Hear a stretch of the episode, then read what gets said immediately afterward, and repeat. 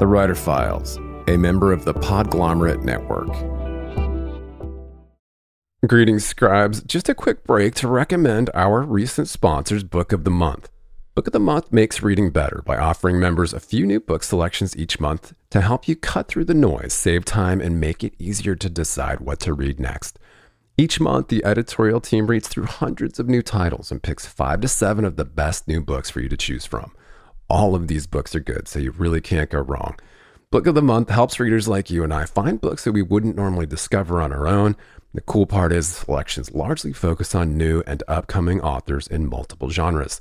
Book of the Month also recently launched curated audiobooks so members can get a hardcover or an audiobook each month, which you can then download and listen to right in the app. This month I chose A Little Supernatural Fare in Murder Road by New York Times bestselling author Simone St. James, described as the story of a young couple that find themselves haunted by a string of gruesome murders committed along an old deserted road in this terrifying new novel. Just go to bookofthemonth.com to pick your first book and join Book of the Month. That's bookofthemonth.com. And for a limited time, you can join and get that first book for just $9.99 with the code CHIRP. That's C H I R P. Enjoy.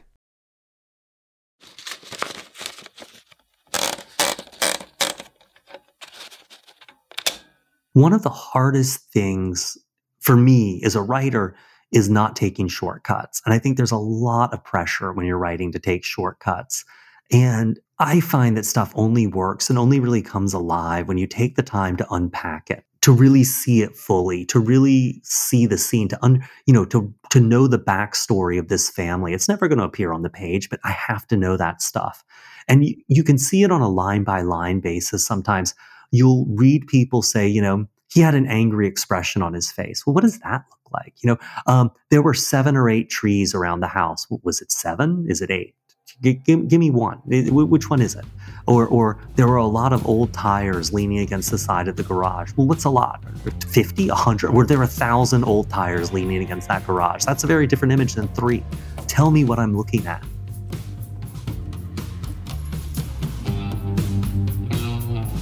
And welcome back to the Writer Files. I am your humble host, Kelton Reid, wishing you pages, patience, and perseverance per usual. Award winning New York Times bestselling author and screenwriter Grady Hendrix spoke with me about getting serious about horror, turning genre tropes on their head, and his latest, How to Sell a Haunted House. Grady is an award winning novelist, screenwriter, and journalist, best known for My Best Friend's Exorcism, adapted into a feature film by Amazon Studios, and the New York Times bestsellers, The Southern Book Club's Guide to Slaying Vampires, and The Final Girl Support Group. His latest is How to Sell a Haunted House, a number one Indie Next List pick described as a novel that explores the way your past and your family can haunt you like nothing else.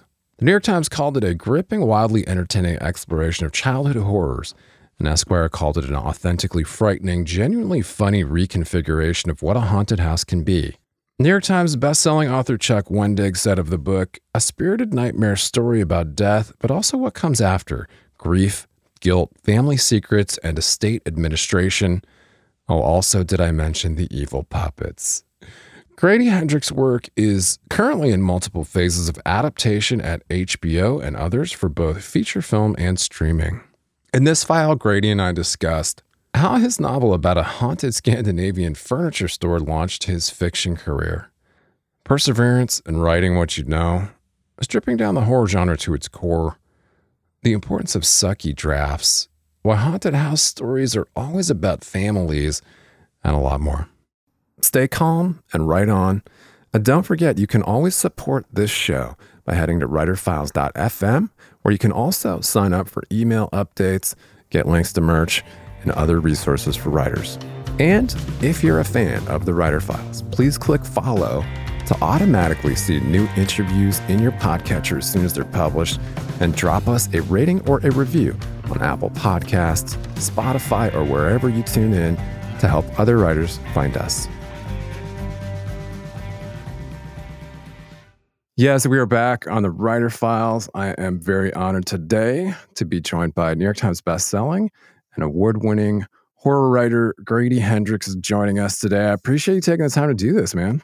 Thanks for having me. I uh, I love to talk, so you are going to be the victim of my ego today. Perfect. That sounds like uh, a great way to kick things off. I want to talk about all things writing, the writing life, and the writer's ego and alter ego, etc. Um, but yeah, let's let's kick it off um, just with a little bit of uh, your superhero origin story.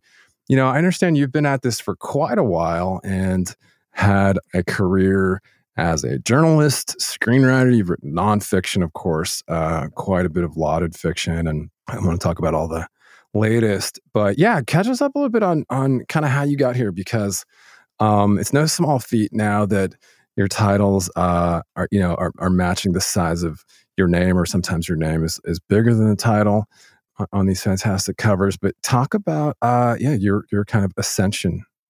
Well, I mean, you know, it never feels like an ascension, right? Like I I, I just bumble along doing my thing. Um, but I started out. Uh, I, I got into writing because it was sort of like the loneliest art form. Like I didn't need anyone else to do it. Uh, it wasn't like making a movie where you had to convince people to show up on set and you needed money from somewhere, or even theater where you had to convince people to learn lines and show up. And and I, I was I was being a freelance journalist for a while in New York in the early 2000s and doing cultural coverage. And when 2008 hit with the financial crisis, those jobs are the first ones to go. I mean, they just, you know, uh, we're going to replace you with a staff writer who just will write twice as much as they used to. And I was sort of, I was in my 30s and really didn't have any other skill. And I tried writing fiction. I was like, okay, I'm going to try this. And it wasn't really going anywhere. And I was still doing a fair amount of freelancing. I just got paid a lot less. And I wound up going to the Clarion Sci Fi and Fantasy Workshop, which is a six week program out of UC San Diego that's been around for decades. And that really changed my life. Um, you're one of, I think I was one of 26 people who were in the program.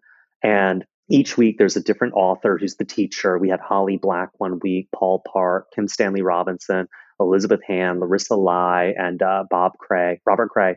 And um, I had to get serious. I had always been sort of like very sort of snarky about writing. And I think that was my own insecurity. And I was surrounded by these other people who took it really seriously. And I, I had to, I had to, they were better than me and younger than me and more well read than I was. And after that, it was a lot of freelancing still and writing. And eventually, I, I did a couple of co authored books, some self published books. And I did um, Horrorstör with Quirk, which really the then girlfriend, now wife of one of my Clarion comrades uh, I, we were friends, and she was an editor, and she interviewed for an editorial position at Quirk. And they said, "Well, who are some writers you'd bring over?" And she said, "Well, Grady Hendrix."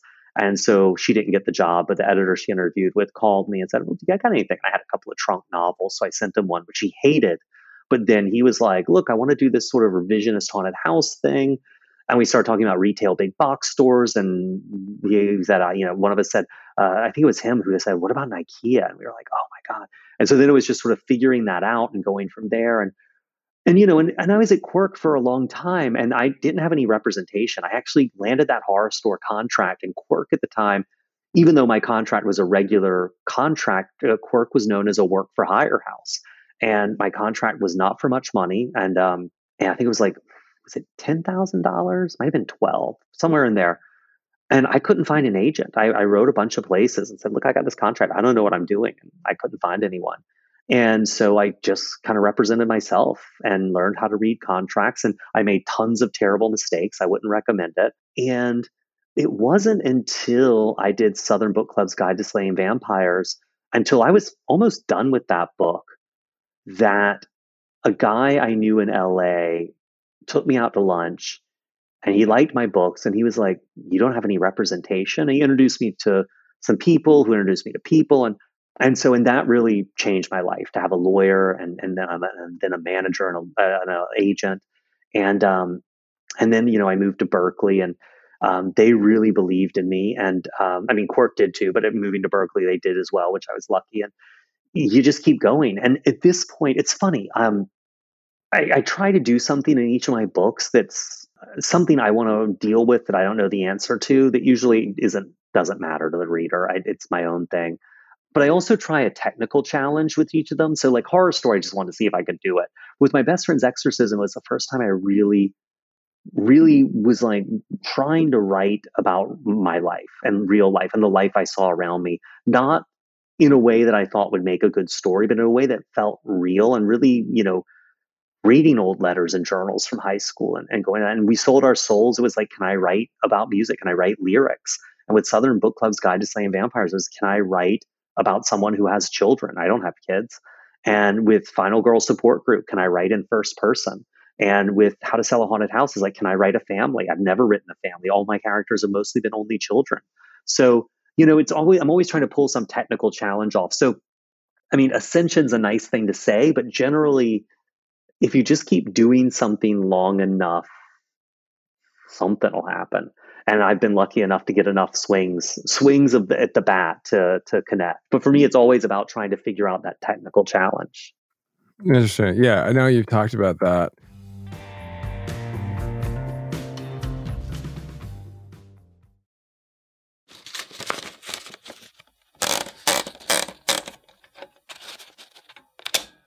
Yeah, I want to talk about how to sell a haunted house, but also going back to, and you had mentioned my best friend's exorcism, which of course uh, became this great um, adaptation over at Amazon, right?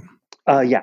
And uh, you had mentioned that this was kind of part of a, a, a trilogy. So that kind of k- kicked off that trilogy about your hometown, or as you mentioned, kind of something that was a little bit closer to home for you but yeah, t- so talk about the kind of the evolution from my best friend's exorcism to how to sell a haunted house, and I want to talk about this. Uh, Yeah, well, you know, my best friend's exorcism, I set that in the neighborhood where I grew up because I needed those details. It wasn't like, oh, my childhood's so interesting, but I just needed to write about a place I knew because I really needed. I needed the place.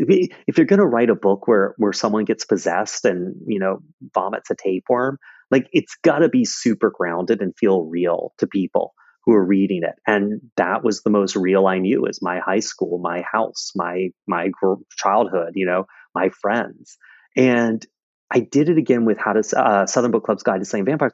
Best friend's exorcism was about high school and high school friendships. And my best uh, southern book club's guide to slaying vampires was about um, adult friendship which is more complicated. And it was about my mom's book club to some extent. And, and sort of getting to know these women from, you know, my friends' moms and these annoying women my mom hung out with to actual human beings, you know, who had lives.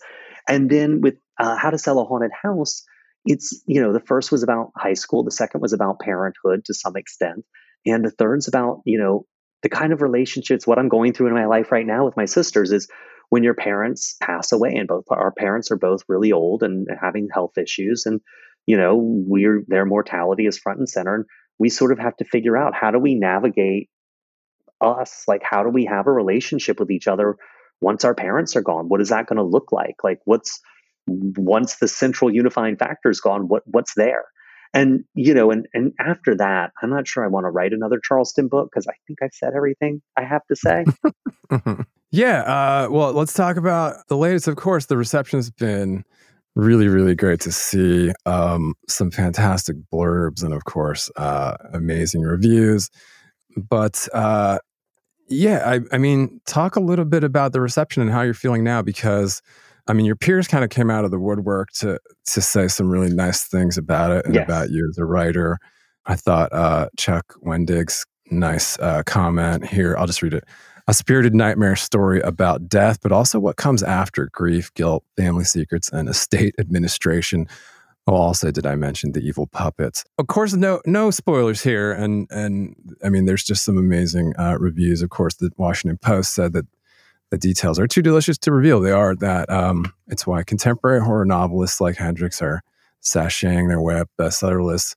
I don't know how you felt about that one, but um, some some really really great reception. And so, what's what's the uh, what's the feeling over there now that that it's out in the world and and uh, you're kind of uh, getting out and promoting it? Yeah, I mean, it's been weird to be honest. Um, my editor and I, this book was a hard one to get right, and my editor and I both felt like, you know what, we're proud of the book, but we'll do better next time. This one will connect with a small number of people, and it'll be what it is. And you know the fact that it's connecting with people on a bigger scale we just thought it was too weird and too small and too personal And so the fact it's connecting with people has really taken me by surprise. So yeah, it's it's I'm grateful and I wish I had done it on purpose. oh, you're so humble. Um, and you've been called the master of horror, of course, uh, many other really, really superlatives about your writing, but you know, you tend to, uh, you know, take these well-worn tropes and conventions of the genre and turn them on their head. And I thought that uh, who else had something really kind of funny to say? Was it the Esquire interview? Called you the clown prince of horror fiction. But yeah, uh, you know, as as has been noted, you, you kind of are this sensitive observer of the horrors that rise around us sometimes because of our attempts to grow closer to other human beings and there really is this this humanity piece i think that kind of wends its way in there and obviously get, breathes life into these uh, you know kind of as you know maybe describe your your kind of take on what what you are doing with the genre and kind of how you how you approach the writing well with horror it's really um it's funny uh I really like taking these tropes that are very well worn and sort of, well, there was a reason this worked in the first place, you know? Um, it's the same thing kind of all those British comic writers were doing uh, in the 80s. You know, um, why does this work? How do you strip this back to basics? How do you make this feel new again? Um, and so that's really, I spend a lot of time sort of thinking about these things. You know, why are puppets and dolls scary? Why do haunted houses work? Um, and so that's a big part of the approach is the research and the sort of like time you spend thinking about this. And um, that's the hard part because it's really easy to try to move faster and take a shortcut. And then you're just sort of like repeating a cliche more often than not or something that's been done before. So that part of it is hard. And oftentimes I am very glib and facile. And so that stuff works itself out in multiple drafts. So if I was a saner writer, I'd do that work before I start writing. And instead, I write a draft that sucks and I write another one that's not any good. And as I'm doing that, I'm slowly spending more and more time with it and really having to drill down. So it's something that happens in process and it's not the most efficient way to work. Hmm, mm-hmm. Well, you know, I mean, I hear this so often like finding what works for you. Obviously, each writer has uh, a very different approach to the to the process and the craft. Some are very workmanlike, others, um, you know, more absent-minded professor types. But yeah, I mean, talk a little bit about kind of also where you were at. I understand kind of this was written during the pandemic, right? Yeah, yeah, and um, you know, it really was. I think two things that happened to every everyone during the pandemic is one is for the most part you know, we missed our families and we spent a lot of time in our houses. Uh, and it's interesting. I was looking at this ghost hunting uh, survey about, you know, uh, uh, from people who do sort of, uh, they're ghost hunters, you know, and they go out to people's reports. And they were saying that um, during the pandemic, they really, really saw a huge surge in in haunted house reports, you know, because we're spending mm. so much time in these haunt in our houses and we're spending them there during times of day we usually aren't there. So they seem strange and new and alien to us.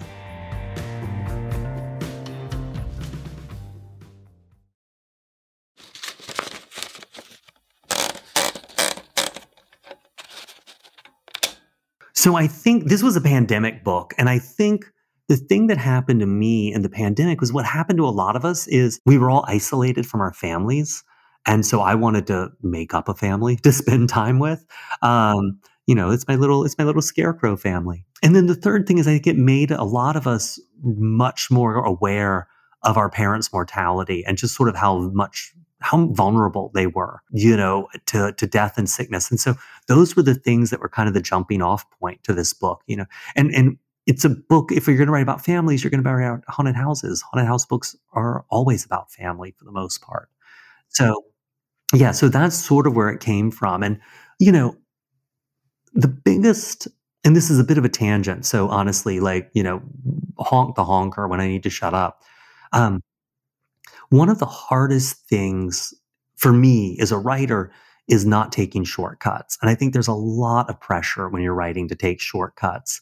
And I find that stuff only works and only really comes alive when you take the time to unpack it, to really see it fully, to really see the scene, to un, you know, to to know the backstory of this family. It's never going to appear on the page, but I have to know that stuff. And you, you can see it on a line by line basis sometimes. You'll read people say, you know, he had an angry expression on his face. Well, what does that look like? You know, um, there were seven or eight trees around the house. Was it seven? Is it eight? Give, give me one. Which one is it? Or, or there are a lot of old tires leaning against the side of the garage. Well, what's a lot? 50, 100? Were there a thousand old tires leaning against that garage? That's a very different image than three. Tell me what I'm looking at. And I think not taking the time to unpack those details line by line is a problem. Not taking the time to unpack them in terms of backstory and, um, you know, that kind of thing is a problem what's the character wearing in this scene? I don't have to let the reader know, but I need to know, or else to me, it doesn't seem genuine. But also taking the time to unpack the story. Um, no one cares if your house is haunted. I've I've heard I've heard so many haunted house stories from people that you're like, well, that's interesting, but but shrug. It's like someone telling you their dreams. Um, but why would someone why would someone care about a haunted house? I mean this isn't my reasoning but well it's a ghost. Okay well what's a ghost? It's a dead person. So this means there's life after death. Okay well who's the person who's going to be the most excited to hear about, you know, that there's life, proof of life after death. Well, someone who's lost someone, but we've seen that a million times. Who else would it be? Oh, maybe someone who's trying to prove that there's life after death. Maybe they're a minister. Maybe they're a parapsychologist or a sociologist who wants to bring parapsychology. You know, you got to unpack this stuff on every level and take the time or, or you're just wasting your time and the reader's time, or at least I would be. Mm-hmm. Yeah, that's cool. Um, and it's cool to hear about that process for you. So yeah, I mean, t- talk about kind of when you're finally getting into flow state once you've kind of um, done the research piece and and you know feel comfortable to start really getting getting that first sucky draft down. When are you hitting your stride? What's what's kind of the best period look like for you? Uh, They're all bad. They're all bad. Um, well, because for me, it's um, I I am really religious about keeping a word count every day, and I have I have these like big ledgers that like are they're just day day planners, you know, they're calendars, but I write down my word count every day, and um, I'm really religious about it. And a good day for me is between three and five thousand words, and to me, the job is keeping my butt in the chair um, every single day, seven days a week. Um, I've started taking Sundays off, which is probably healthy, but um, I really have to be doing it and I have to keep it fresh and I have to keep going. And, um, but that's my job. And so, you know, and one thing I've realized is, um, if it's not coming, it's because I'm doing it wrong. And so I'll shift to writing by hand or writing in a notebook, or I'll go to another location or a park or a coffee shop or something just to, to mix things up and make it feel a little more fun. But really, whatever gets the words out. And, you know, and I think Neil Gaiman said this. Um, if you look back at it, the day when you were faking it and just putting down bullshit words you'll fix later, and the day you were really in a flow state, you can't tell the difference later. You know, um, it's all going to go through more passes. But what I really love doing is fixing stuff, which unfortunately means you need a draft to fix. But um, there's nothing I like more than like editing. Editing's fun, and there always comes those moments where you're like, "Oh God, like the next three chapters are wrong and I've got to rewrite these three chapters or these three scenes. And that's always sort of like really hard to make yourself jump in the cold pool at 5 a.m. in the morning. But it's that's you know, it's it's the job. This is the job. And you either want to do this job or you don't want to do this job. But if you want to do it, this is this is the job. Keeping your butt in the seat, taking the time to unpack things and right doing whatever's necessary being honest with yourself about what's on the page and being doing the willing to do the work that's necessary to fix it and make it right.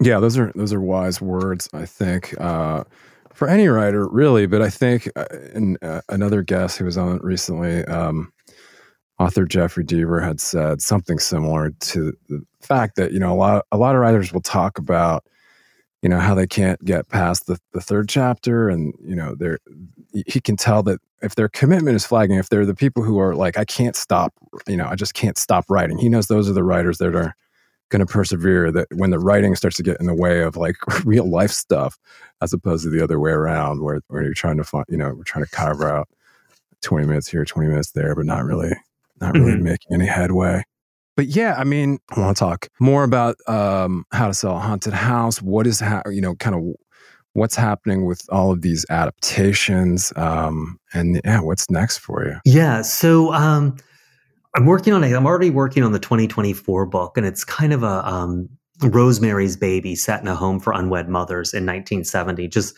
uh, I've always been fascinated by that topic and that part of of our history and sort of what we did to these girls. And I say girls not to diminish them, but because people need to remember that these were 13 and 14, 15, 16 year old kids who were sent away from home and treated like criminals because they'd done pretty much what the most natural thing in the world is, which is have sex and get pregnant. Um, and so, you know, and I find that really bizarre. Um, and that was the beginning of that big occult boom, you know, in the early 70s. And the Exorcist was big and all that. But yeah, in terms of the adaptations, there's a lot of stuff out there. And you know, with Hollywood, it's you know, it's like it's like sea turtles. You know, many many hatch, but only a few make it to the ocean. Um, but but lots of it's optioned, and I'm really involved with with a fair chunk of it. Um, like Horrorstör is going to be a feature film. We've got a director attached. I've done the screenplay. We're we're going out and shopping it around right now. Uh, How to Sell a Haunted House will probably be a similar situation. Um, I'm a writer on Southern Book Club's Guide to Slaying Vampires. I'm a producer on Final Girl Support Group. Both of those are at HBO. Um, and so I don't think I bring anything super new to the table as a producer. But the one thing I've seen that's valuable is it's really easy to miss the forest for the trees because with a project like this, people spend a lot of time on it. And you kind of sometimes forget what you're doing in the first place. And I'm kind of the guy who's there to remind people, um, you know, like with with Final Girl Support Group, you know, this is basically a, this is the story about this group of people working together so that the most untrustworthy one of them is saved.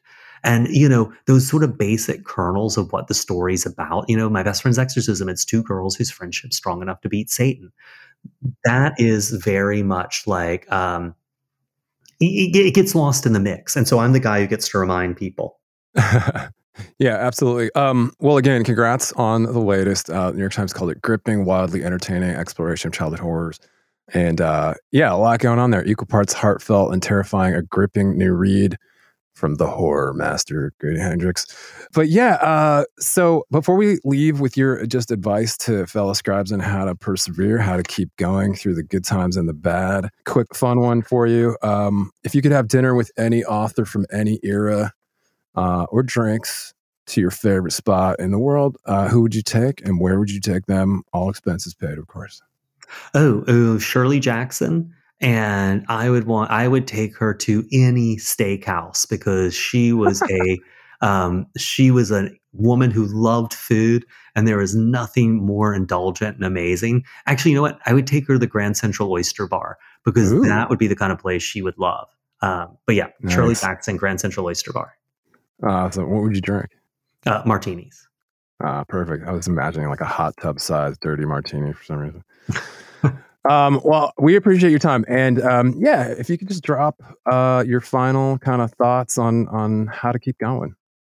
Yeah, um, it's hard. It's really hard. Um, it, the books were doing okay, but uh, money was tight. It was a grind. It was really, really hard, and it's tough. And there really, I guess, the only advice I can give because there really isn't any. You either stick through it or you don't, and um, and and that's not trying to be harsh, but it's just you're going to or you're not. And um, and one thing that really I think um, helps or not helps. One thing I try to keep in mind is that you know we've all I think I mean I certainly have you write a story no one reads, or in a publication no one subscribes to. You do a play that no one comes to. You're in a band where you have five people in the audience. I've done book readings with three people, you know, and um, but you just don't know who's out there. My sister, one of my sisters, managed a band in Philly when she was uh, living there, and I was in high school, and uh, I had their demo tape and I thought they were amazing. And there were three songs on it, and I listened to them over and over. And some days that's what got me to school is how much I loved their music. And I, I know that time in driving in my van to school would be when I could listen to their tape. And they never made it. They never got a record deal. They did pretty well locally, but they broke up after a while. And no one in that band knows how much they meant to me. They never met me. And but they are really one of the reasons I got to school some days. And you've just got to keep, you know, shooting your bullet and hope into the dark and hoping it hits a target. And you may never know. And it may just be that one person who needs that one song you recorded on YouTube that has 22 views.